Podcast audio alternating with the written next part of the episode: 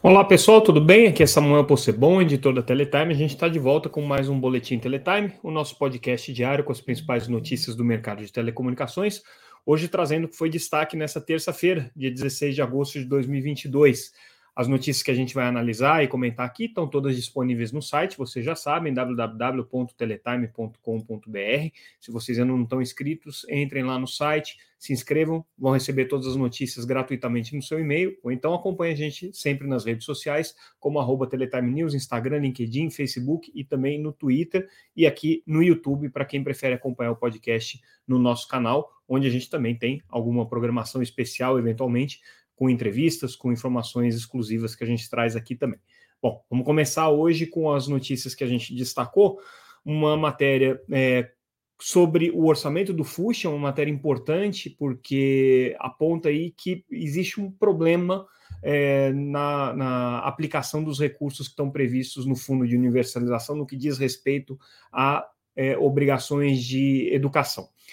Vamos voltar um pouquinho no tempo e comentar é, o que, que, foram esses dois anos de pandemia e como é que essa questão se insere. Tá? É, durante o período da pandemia, por conta de todas as suspensões é, de aula, as dificuldades que principalmente jovens, é, crianças e adolescentes tiveram para ir à escola e acompanhar é, o, o, o, período letivo normal, uh, o tema educação conectada ganhou uma relevância muito maior do que tinha até então.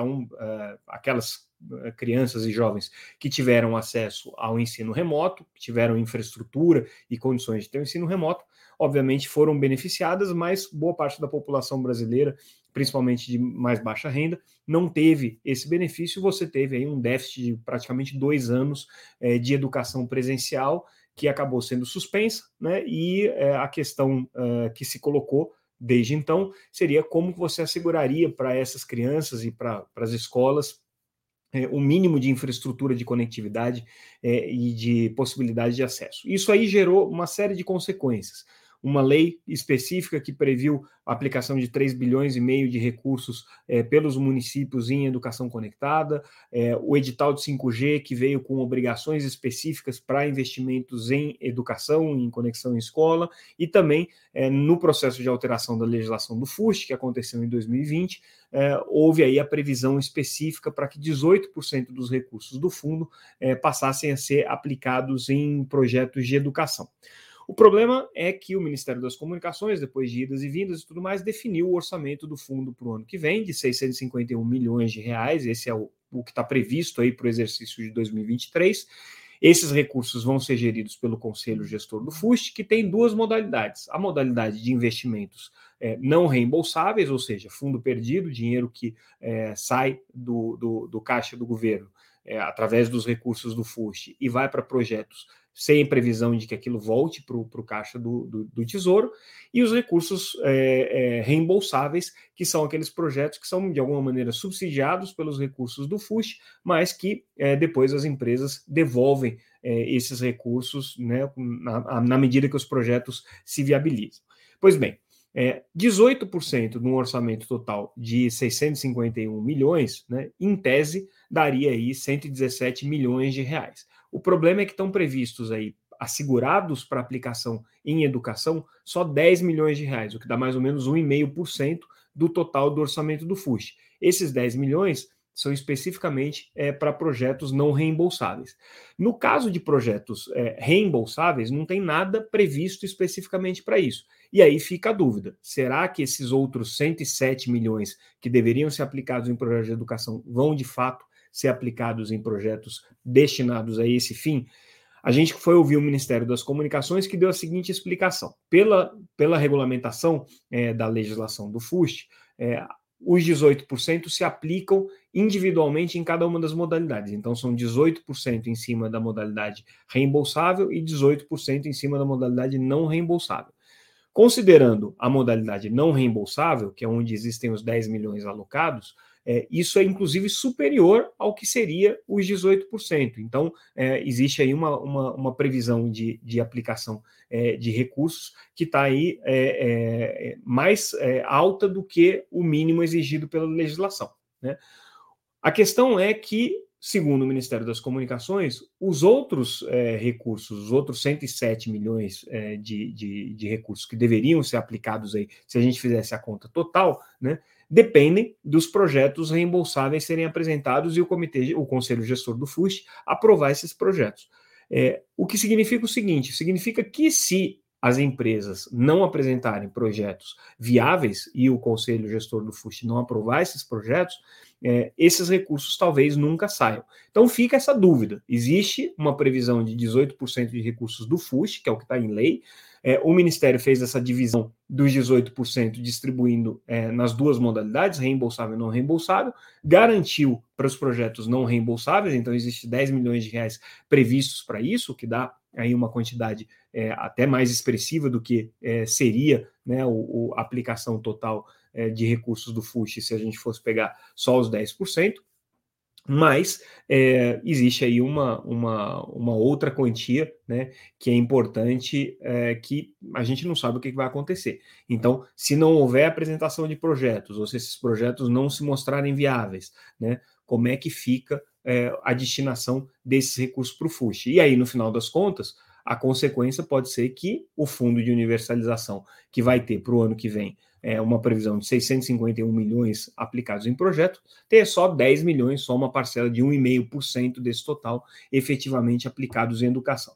Tem um bastidor nessa história, tá? É, a gente sabe que existe é, uma, uma, uma certa resistência das empresas com relação esses 18%, porque afinal de contas você está tirando dinheiro que poderia ser colocado em infraestrutura para outros projetos e colocando em infraestrutura específica para educação, em que existem outras fontes orçamentárias. O próprio Ministério das Comunicações entende que é, o orçamento para é, aplicação em recursos de educação conectada deveria vir é, do Ministério da, da Educação, como de fato vem, existem recursos que saem do Ministério da Educação para isso, né? É, e você carimbar esses recursos e obrigar a destinação deles especificamente para a educação seria uma coisa ruim. Então, é, essa é uma discussão que está colocada, a nossa reportagem levantou esse problema. A gente vai é, continuar apurando essa matéria e tentando entender as consequências disso mas o ponto é que existe um dispositivo legal que prevê a aplicação de 18% dos recursos do FUST em educação, que é, na circunstância atual está, no mínimo, é, aí é, é, contextualizada dentro de um ambiente com pouca certeza, com pouca segurança de que isso efetivamente vai acontecer. Mudando de assunto, é, hoje aconteceu um evento importante realizado pela Qualcomm, que é um dos principais fornecedores de equipamentos de telecomunicações. A Qualcomm hoje tem advogado muito é, com relação ao desenvolvimento de ondas milimétricas no Brasil. É, ondas milimétricas são todas as é, frequências aí acima de 6 é, GHz, né? O processo de licitação do 5G é, incluiu aí dentro do, do, do, do conjunto de frequências licitadas um, um pedaço bastante extenso na faixa de 26 GHz, então a Qualcomm tem é, botado muita pressão né, junto aos operadores, junto aos formuladores de políticas, reguladores e tudo, para que se estimule no Brasil o uso é, dessas faixas é, de ondas milimétricas, porque é um outro ecossistema de equipamentos que tem que se desenvolver, é um outro ecossistema de, de, de serviços que tem que se desenvolver, e, portanto, no entendimento da Qualcomm, isso daí vai dinamizar o mercado. O problema é combinar com os russos. As operadoras de telecomunicações estão com muitos pés atrás com relação ao uso da faixa de 26 GHz. Todas elas compraram, a Claro, a TIM, a Vivo e algumas operadoras é, regionais, como é o caso da Algar, compraram a faixa de 26 GHz. Outras desistiram no meio do caminho, como foi o caso da Neco, que era uma empresa ligada à Surf Telecom, devolveu ao Outorn. Pois bem, ficaram aí essas quatro empresas com blocos bastante significativos na faixa de 26 GHz, mas todas elas colocando algum porém com relação ao uso dessa faixa. Temos que ver o ecossistema, tem que ver o custo dos equipamentos, tem que ver se é um momento, e aí o ponto que eles colocam, que é o mais importante de tudo, é o seguinte: é preciso encontrar uma forma de monetizar o 5G antes de você começar a fazer investimentos em faixas que ainda não estão previstas. Lembrando que, no caso das grandes operadoras, a prioridade delas tem sido a implementação de redes de fibra. Né? E você implementar uma rede de banda larga em cima de ondas milimétricas requer uma quantidade grande de equipamentos, o desempenho não necessariamente é equivalente ao da fibra, e hoje o ecossistema de equipamentos está muito pouco desenvolvido, são equipamentos ainda muito caros para que possam ser utilizados para substituir a fibra. Então, as empresas de telecomunicações deram várias declarações, estão lá nas nossas reportagens, dizendo: olha, primeiro vamos com calma, vamos tentar encontrar uma forma de viabilizar o 5G, né? Que até agora ninguém encontrou, tanto é que as ofertas de 5G que estão aparecendo aí é, são basicamente né, uma continuidade dos planos de 4G. Simplesmente quem tem 4G passa a navegar numa rede com uma capacidade um pouco maior. Mas todas aquelas funcionalidades do 5G, a previsão de todos aquelas, aqueles novos serviços, carros conectados, cirurgia à distância, educação conectada, né? É, tudo aquilo ainda é uma coisa muito distante para acontecer e as operadoras sabem disso, sabem que não é uma mudança de última hora. Então, é, todas elas falam em baixar as expectativas, entender que o 5G tem que dar um passo de cada vez, né, ele está começando agora, e a monetização né, dessa tecnologia ainda vai demorar um pouco, de modo que o investimento na faixa de 26 GHz é uma coisa que, quando for acontecer, já vai contar com toda uma base de é, desenvolvimento de modelos de negócio no 5G, nas frequências mais baixas, já amadurecida. Então, esse aqui é o ponto é, que é, as empresas têm colocado. Agora, o que surgiu de interessante nesse debate, e outra notícia que a gente traz, é um pleito das operadoras com relação à questão da desoneração de handset, de aparelhos de celular. Né, o que elas colocam é que o aparelho hoje no Brasil é muito caro, muito onerado, é, o, o, o, percentual de, de, de, imposto que se tem sobre, sobre é, os, os equipamentos é, handsets é altíssimo, a carga tributária no Brasil chega a quase 70% em cima do celular, por isso que eles são tão caros, principalmente o celular 5G, e aí os executivos da TIM, da Claro, que participaram desse evento da, da Qualcomm, é, disseram que é muito importante que haja uma política é, focada na disseminação de terminais de 5G. E aí o que se pede, obviamente, é uma desoneração desses terminais, ou pelo menos a inclusão deles num processo é, de, de incentivo aí à produção que faça com que o custo desses equipamentos baixe de maneira significativa no Brasil. Hoje, mais ou menos 5% da base de usuários de celular tem terminais com 5G, ainda é muito pouco, né, com relação àquilo que poderia é, acontecer, razão pela qual, inclusive, as operadoras nem têm estímulo para criar novos serviços baseados em 5G, porque a base vai ser muito pequena. Então, é preciso crescer essa base, mas aí você tem o efeito né, ovo e a galinha. Para crescer a base, você precisa também é, de serviços que justifiquem isso para o consumidor. E precisa diminuir a barreira à entrada, que nesse caso é baixar o custo dos terminais de celular de maneira significativa. Por isso que a indústria volta agora com esse pleito de você ter, de alguma maneira, uma desoneração ou incentivos para é, ampliação da, do parque, né, da base de, de 5G é, no Brasil, é, em termos de terminais de handsets. A gente está meio que na temporada de balanços aí de é, provedores de acesso, empresas de telecomunicações. Hoje foi o dia da desktop. A desktop dos é, ISPs que é, já divulgaram balanço até agora traz aí os números mais é, é, consistentes em termos de crescimento. Na verdade, ela não perdeu nada, né? Ela conseguiu crescer em receita, conseguiu crescer em lucro, conseguiu crescer é, em margem EBITDA, né? Nos números gerais houve um crescimento, mas obviamente tem uma consequência também. É, a expansão da empresa fez com que é, houvesse um aumento na, na, dívida líquida da empresa. Então, é, se hoje ela tinha, se, é, é, se, até então ela tinha um, um endividamento em torno de duas, duas vezes, 2,2 vezes é, a, o EBITDA dela, agora foi para 2,8. Mas a boa notícia para a desktop é que ela teve um crescimento de receita no primeiro, no segundo trimestre da ordem de 129%, contando o semestre inteiro 148%. Muito também se deve a aquisições, né? A empresa é, se expandiu é, por meio de aquisições, o que naturalmente traz aí uma, uma receita maior, né? É, e ela também é, reportou aí um aumento no lucro, né? Então, é, o lucro da, da empresa é, sub, saiu de um prejuízo né, de um, um bilhão, um, um, milhão e duzentos milhões de reais, de, de 200 mil reais é, no segundo trimestre de 2021 para um lucro agora de 5, praticamente 5,5 milhões de reais. Então, esses aí foram os destaques do balanço da é, desktop.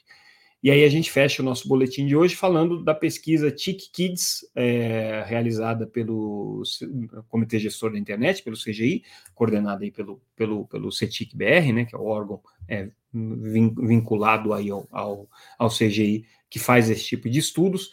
E aí, números bem legais, bem importantes aí, olhando o universo de crianças e adolescentes, né? Então, universo de 9 a, 19, a 17 anos, é, o que, que a gente viu aqui pelas pesquisas? É um aumento do percentual de crianças e jovens conectados, né? Então, é, o, se a gente é, tinha no, no, nos números anteriores aí, né, 89% da população conectada dentro dessa faixa etária, agora 93% dos jovens e, e crianças já estão conectados.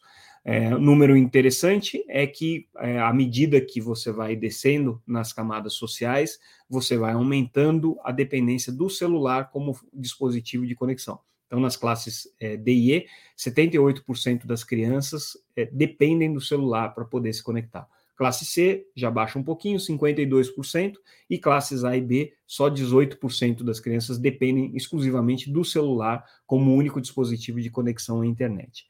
Entre as atividades aí que as crianças estão desempenhando dentro da rede, né, jogos online passou de 57% em 2019 para 66% em 2021, é, e compras digitais passou de 55% para 64%. É, um outro, um outro é, perdão, compras digitais passou de 9% para 19%. É, com relação a, a, a, ao uso em termos de aplicações, né, é, existe aí uma, uma, uma tendência importante é, de uso de redes sociais, então 78% dos usuários de internet acessam redes sociais, 10% a mais do que 10 pontos percentuais a mais do que era em 2019. Né? É, e é, o, o, uso também para para multimídia e para música, né, para serviços de entretenimento de uma maneira geral, passou de 80% para 84%. Então, esses são os principais dados aqui da, da pesquisa do, da, da, do CGI, Comitê Gestor da Internet, pesquisa TIC Kids Online. É, recomendo aí quem tem interesse de conhecer um pouco mais os números, entrar na nossa matéria, tem o um link lá para a íntegra da, da pesquisa. E com isso, pessoal, a gente encerra o nosso boletim de hoje, o nosso podcast. A gente fica por aqui é, e retorna amanhã com mais uma edição do é, Boletim Teletime, o nosso podcast diário sobre o mercado de telecomunicações. Um abraço, pessoal, obrigado pela audiência e até mais.